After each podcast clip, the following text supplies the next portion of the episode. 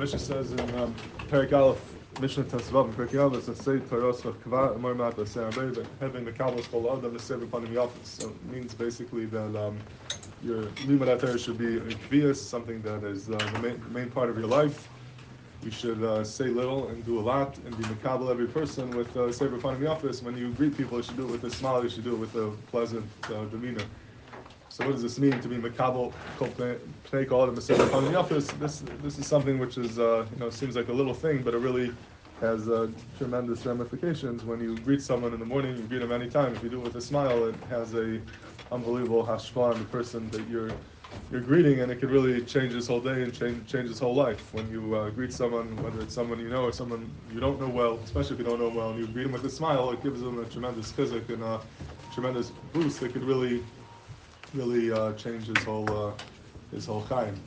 Even if a person is a uh, more of a difficult type of person, or even if a person um, is a person who, who harmed you, did, didn't treat you properly, still the Tana is saying you should be makabel panav every part of the office. The, the lashon is you should be makabel kol adam, any person. And the Farshim say the the kol is is uh, coming to be marba. It's coming to include that no matter who the person is, whether it's somebody that you have an easy time being with or not, there's a chiyuv to be makabel in the office and probably the uh, this goes into what we mentioned in the earlier Mishnah. The, the there's a remez over here. I mean, Mikablas kol adam. The whole doesn't mean every person, but it means the whole person. If you um, if you take his whole situation into consideration, everything he's going through, everything going on in his life, then it's easier to understand why he might be difficult at times, and that will help you be makabel in the everybody in the office, even if he's not, you know, the person that you would necessarily choose to hang out with. But no matter who he is, there's going to be makabel upon him in the office, and it's an easy, very easy chesed that doesn't cost anything. And you know, they say, in Mepharshim ask when Klai was in the midbar, how, how do we do chesed? There's no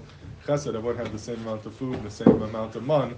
So how can you be mative? How, you know, chesed is the uh, chesed ibana. How do you live without chesed? And the answer is given that chesed is done with sever panam office. You know, to, to smile and to um, to look at a person in a pleasant way. That's something that is always shaykh, something that you could always do, and uh, has a tremendous hashpah. They, they say over about Rav Nachman Partzabitz, B'Seif he um, he went through a lot of Yisurim. He was very, very sick, and he, he went through tremendous Yisurim, and he was always very makbid, no matter who, no matter what was going on in his own life. He always greeted people with a with a smile, with a seven office, and he said over b'shem the Baalei Mussar that a person's face is like a Rishus Arabim.